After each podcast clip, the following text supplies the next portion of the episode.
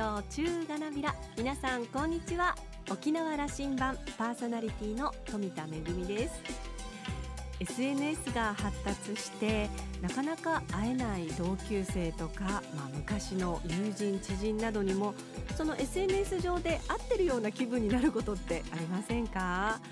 どうも最近は炎上するだのこうデメリットの方が SNS ってね強調されるようになってきましたけれどもなかなか会えなくても頑張っている人たちを見るとなんかこう自分も勇気が湧いてきたりすることがあります。メリットの方を利用して上手に活用して気持ちを豊かに生活を豊かにすることに活用できたらいいのになと思ったりしています。さあ沖縄羅針盤今日も5時までお届けいたします。どうぞお付き合いください。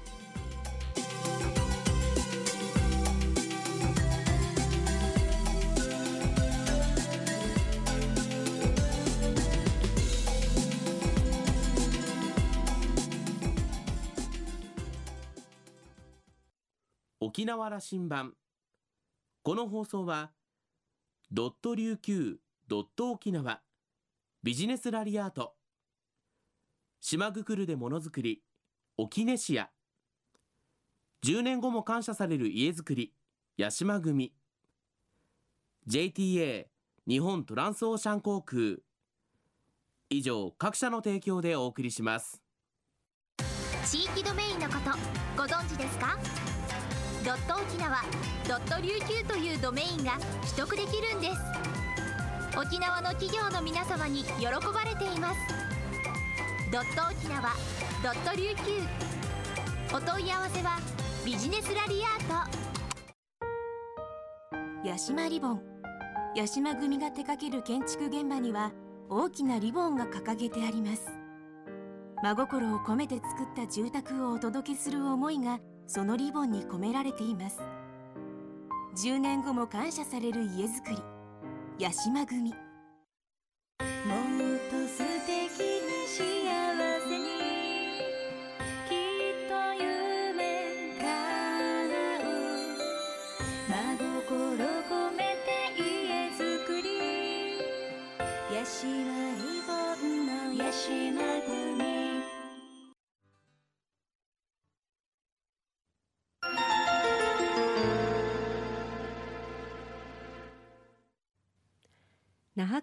のどこかにあると噂のコーラルラウンジ。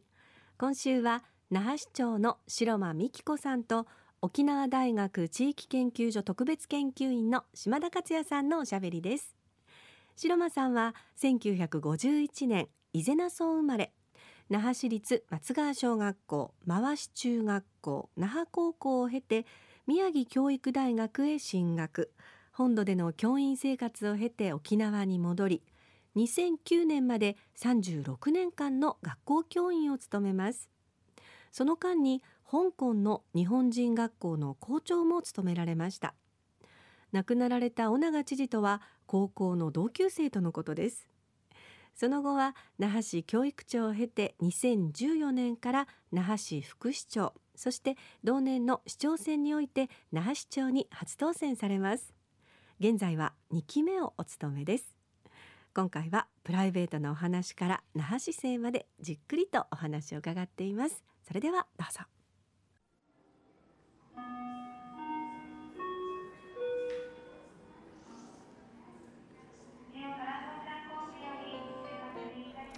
あの那覇市の話をさせてください。はい、えっと三年後かな、えー、市政100年。え二年二年後二年後ですか？令和三年。はい。年度。そしていや大きなまた節目、はい、那覇市という町を、あの市長としてどう思ってるかという話にさせてもらうんですけども、はい、あの、うん、歴代現那覇市になってからは瀬長亀次郎さんがいた西目淳二さん。がいた、はい、それから平良翔さんがいた、はい、お江戸まり厚生さんがいた尾長武さんがいたそう引き継いでこられて白間美希子市長と那覇市というものをどういうふうなあの概念で捉えて捉えられておられるのか、はい、今おっしゃったように歴代の市長さんは、うん、がそれそれぞれその時々の大きな課題に対してしかもあの大変な時期に、うん、あの担われてそれぞれこう積み重ねてこられたものの上に今の100年がもちろん上っていうかその流れの中に、えー、あると私は思ってるんですね。で私の今のこの立場はまさに、えー、リレーで言えばバトンパスをしたあるいは、えー、その歴史の流れの中の一コマであるというふうに考えているんです。でそういう意味では那覇市のこの100年の歴史をここの歩みの中で今いる我々が過去の先輩方小先輩方の、えー、積み上げてきた那覇市民が積み上げてきたものを振り返って振り返るいい機会だなと、でそれそこからこれからの那覇を展望する。まさに温故知新っていうかこう過去を顧みて未来を望む。そういうあの機会を大きな節目をいただいたというそういう気持ちでいます。ホームページで市長の部屋を覗きますとね、はい、すごくこう政策たくさん書いてありますよ。あの細かい政策をね今日伺いするつもりはなくてそのずっと見ていくと毎年毎年出てくるんだけども施政方針の言葉がずっと出てくるんだけど最後の方にこれね「結びに」というところはこれ市長の言葉が出てくるんです。市長の言葉で伺っていきますけどあそこの言葉でねやっぱり今の話も出てきたんですよ。これは、えーと、アンシュタインの言葉であの引用されてますね。えーと、過去に学び今日に生き未来に希望を持つと。これ今の話ですね。その、那覇市長職を引き継いだということはここにあるというふうに思っておられる、はい、今、えっと、その未未来に希望を持つとい。うところの政策を作っていこうとしておられると思っているんですが、はい、この柱の部分、うん、あのお話しいただく。はい。えー、私がまず1期目に出馬するときに、うん、そのキーワードは何にしようということで、えー、これからの時代はたんあのこれは尾長市政のからもあのつないでる共同によるまちづくりが、えー、そのもとになったともなっているんですけどまさに単体の人人人ではなくこれらをこの人と人の頑張りをこうつなぎながらそれをこう紡いでいく。この人つなぐ。それでによって町が作られるという人つなぐ町っていうキーワードを私はあの自分で考えたんです。でそれを共同によるまちづくりのキーワードとして、えー、みんなあらゆるところで1年1期目はお話をさせていただきました。でそのこの人つなぐ町のこの空間の部分も何も入れなかったと。コンマも何も入れなかったでそこにも意味があると。それからひらがなにしたことにも意味があると。かそういったことを自分の私の思いをこうお話をさせていただきながら、この那覇市をこれからは、えー、お互いに手を携えてつながり合って、えー、化学作用なり何なりこうや起こしながら、えー、共に発展していこうという、うん、そういう、えー、気持ちでこのキーワードをこうあの考えたんです。うん、あの共同によるまちづくりは、えー、今土台とおっしゃったんですが、うん、土台でもあるし私は大屋根だと思ってる。それ土台でもあるという。でも大屋根でもあると。それがあの那覇市を覆うと。共同によるまちづくりのそのみんなの市民の気持ちが。でそれによって出来上がると、土台。そしてこの施策はその柱であると。というふうに、えー、説明をさせていただいたこともあるんですが、まさに基礎的な土台でも、ね、共同ね紡ぐということをおっしゃられた、はい、あのまあ、僕は政策3つ柱をお持ちかなと思っているんです。はい、子育てこれやっぱりこれだけ日本全体で社会問題になってきて那覇は先に取り組んでいたと僕は思っているんです。はい、あの子ども政策の部も沖縄で初めて組織だったものを作ったし、はい、この辺あの白間さんの得意分野でいらっしゃるわけで、それこそ全国でこれだけ沖縄の那覇がやってるんだという話を出てきてると思うんですけどそれを市長から。あの最初に取り掛かったのは待機児童の問題でしたね。うん、待機児童をゼロにあの限りなくゼロにするということでやったんですが、えー、あるいはその子どもというのはもう未来の宝であるというふうに私もずっと言ってきたんですが今現在どこでも人手不足人がいないという話があるんですけどもうすでに生まれた落ちた時からもう人材育成は始まってるっていうのがこれが基本的な考えでした。でなので待機児童がいるってことは、えー、その親御さんが母親が社会進出をしたい参画をしたいのに預けるところがないということで、えー、親御さんのにもあの関わりがある。でまたこの子どもの在り方が例えば今貧あのお話になった子どもの貧困問題ということもにも関わっているというようなことで、えー、子どもに、えー、手をこう差し伸べることは、えー、社会全体のその仕組みをこう変えていくっていうんですかそういうことにもつながるということで、えー、やりました今あの全国にというお話があるのは多分子どもの貧困問題でしょうかね。はあの私も教育委員会にいた時から、えー、教育委員会の方で、えー、高校残念だった子あるいは、えー、心のあの闇を抱えている子とかそういった子どもたちに対する教育施策の中で、えー、親御さんとの関わりっていうことで。えー、状況状況を学校の中で見てきましたので子どもの家庭の状況でそういうこともあって、えー、さて、えー、先にこれを取り組んでいることを、えー、内閣の方内閣府の方から話が来た時に、えー、これに使ってくださいあれに使ってくださいというこの、えー、補助金の使途が物とか建物とかそういったことにあてがわれていたものを、えー、私は人を救うのは人ですと、うん、つまりあの寄り添い支援員今今でいう寄り添い支援員でこういう人をに当てる交通費に当てるとかなんとかこれはダメだと言われてたんですよ。でそこで私は、えー、問われた時に人を救うのは人ですと。でその人にも、えー、当てられるようにお願いしますって言ったのを今でも覚えてるんですが。そういうこともあって、えー、国の方にもそういったことも取り上げてもらって今まさに寄り添い支援員っていうか人の派遣これができるようにしたんだと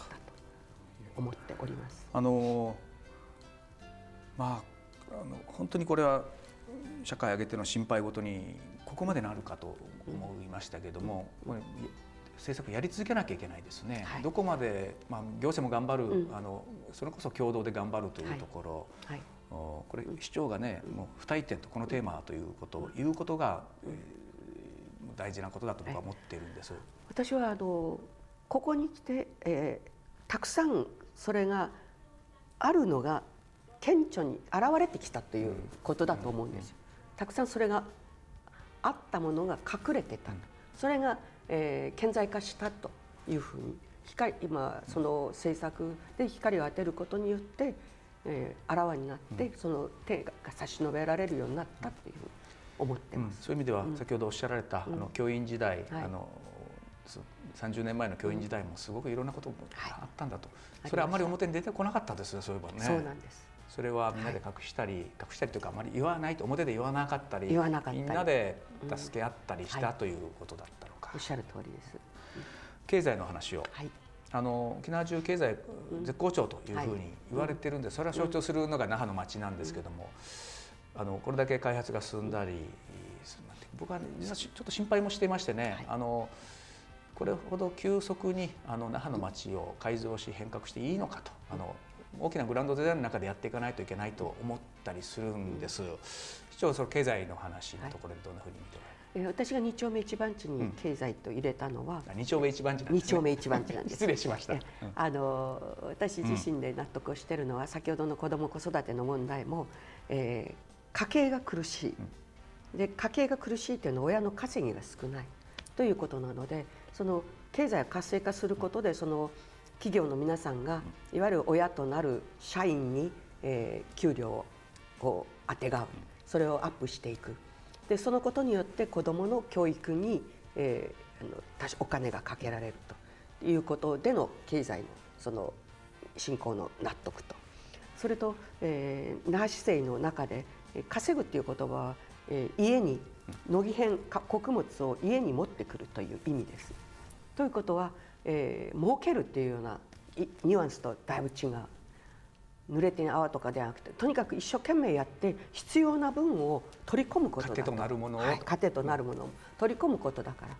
とにかく那覇市も稼ごうと。で何を稼ぐかっていうとお金を稼ぐだけじゃなくて人を稼ぐ。その人の力を稼ぐ。つまり持ってくる。という意味で、えー、それぞれの部の部の職員の皆さんにいやうちは例えば金稼ぐ経済経済部だったらそれでしょうけど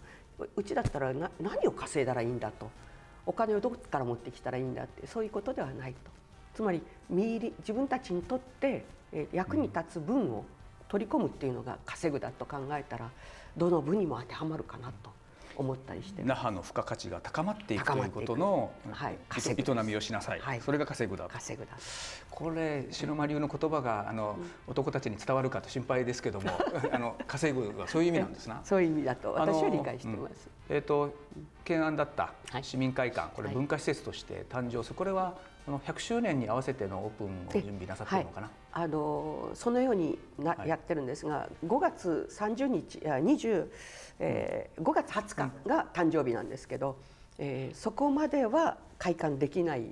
予定でもこれから何があるか分からない。予想では予定では、えー、まだ建物はできてるけど開館まで及ばない。ですからその年度はお誕生日はお誕生日でやって開館そのものは来年度から始まるプレイベント。そして本番は年度をまたいで年度中で。で100周年の記念式典をやできるができるんじゃないかという今まだ予定の段階ですけど。この前ネーミングも公募で決まりましたね、はい、大変いいありがとうございました。あの、はい、先々月浦添で松本市長と対談してきましたけども、はい、彼が懸念している那覇軍港の話、松本さんはとにかく議論したいとずっと言うんですけども、市長の立場でこのテーマでの言及なさってください。はい。あの急ぎたいというのが、はい、浦添の話、ね、こちらもぜひ、うん、あの遅れず、えー、その那覇軍港の返還ができたらいいなと思ってるんです。ね。で今あの移設協議会の方で、うん。うん、えー、いろいろ話し合いがなされているんですが協議会にはもう私は参加してませんが副市長が参加して那覇市として参加していますのででそこで話されているのはあの止まったのはボールを浦添さんが持ち帰ってその次の提案がで止まっていたんですよ。でその次の提案がなされたのかな、今あの、えー、それに対して話し合いがなされていてもう煮詰まってきていると思思っております。市長職の2期目の後半戦に向かってのお話をいただいて終わりにしたいと思います。まさにあの令和3年度は、今おっしゃるように復帰のことであったり我々の市政100周年であったり、うん、それから、えーうん、世界のうちなんち大会も重なるようなことを聞いてるんですね、ねはい、もう来年再来年の間にガチッとこう来るということでまさにそこで、まあ、打ち上げ花火にならないようにそこが、えー、頂上でなくてさらに頂上を目指す目指して頂上にあの100周年ってやったら今度は、えー、しばらく踊り場があってもいいけれども次はどこに向くかということをその方向性を見極められるような示せるような、えー、次の3年間でありたいなと私自身の中でそう思ってます。羅針盤をそこで示しますね。はい、今日はありがとうございました。こちらこそ。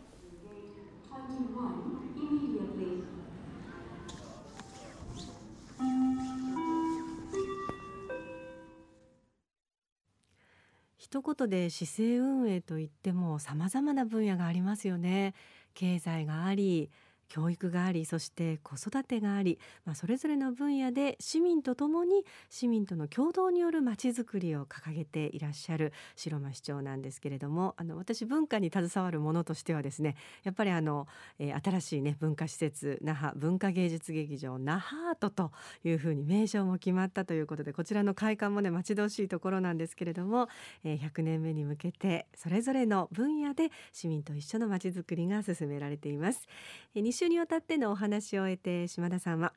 白間市長は那覇市初の女性市長そして県内お一人だけの首長としての影響力をもっともっと行使してほしいなと期待したいと、えー、そんなソフトパワーの中心になることが求められている気がしていると、えー、市政2期目に期待したいと思います。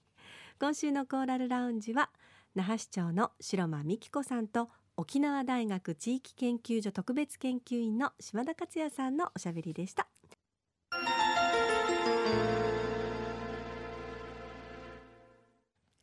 めぐみのあしゃぎだよりのコーナーです。今日は第10回笑いふくらしゃ健康寄せのご案内ですよ。もう10回を数えるんですね。笑う角には福来たるということでチャリティー寄せ毎年行われています。今回は11月4日月曜日なんですけれどもねあの祝日となっております。昼夜の2回公演沖縄タイムスホールで行われます。料金は大人の方1500円。えー、学生、えー、高校生以下、えー、500円となっております。当日券500円増しとなっております、えー、昼夜公演それぞれねあの素敵な皆さんがご出演されますけれども我がラジオ沖縄の森田社長もですね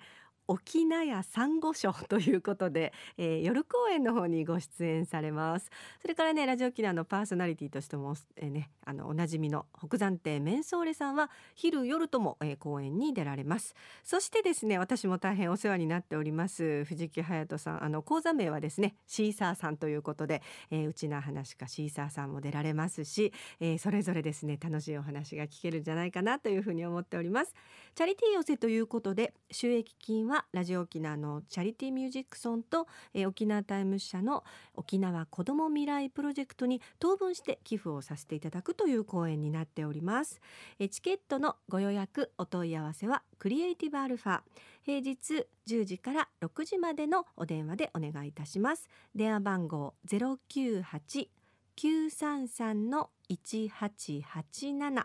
098 933の1887番へお問い合わせください。11月4日月曜日沖縄タイムスホールで行われます。第10回笑いふくらしゃ健康寄せ。笑う角には福来たる。ぜひお越しください。めぐみのあしゃぎだよりのコーナーでした。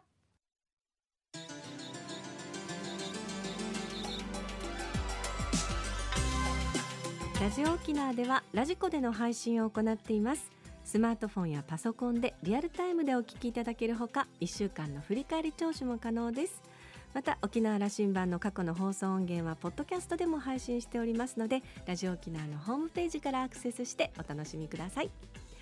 沖縄羅針盤今週も最後までお付き合いいただきましてありがとうございました。パーソナリティは富田恵でした。それではまた来週。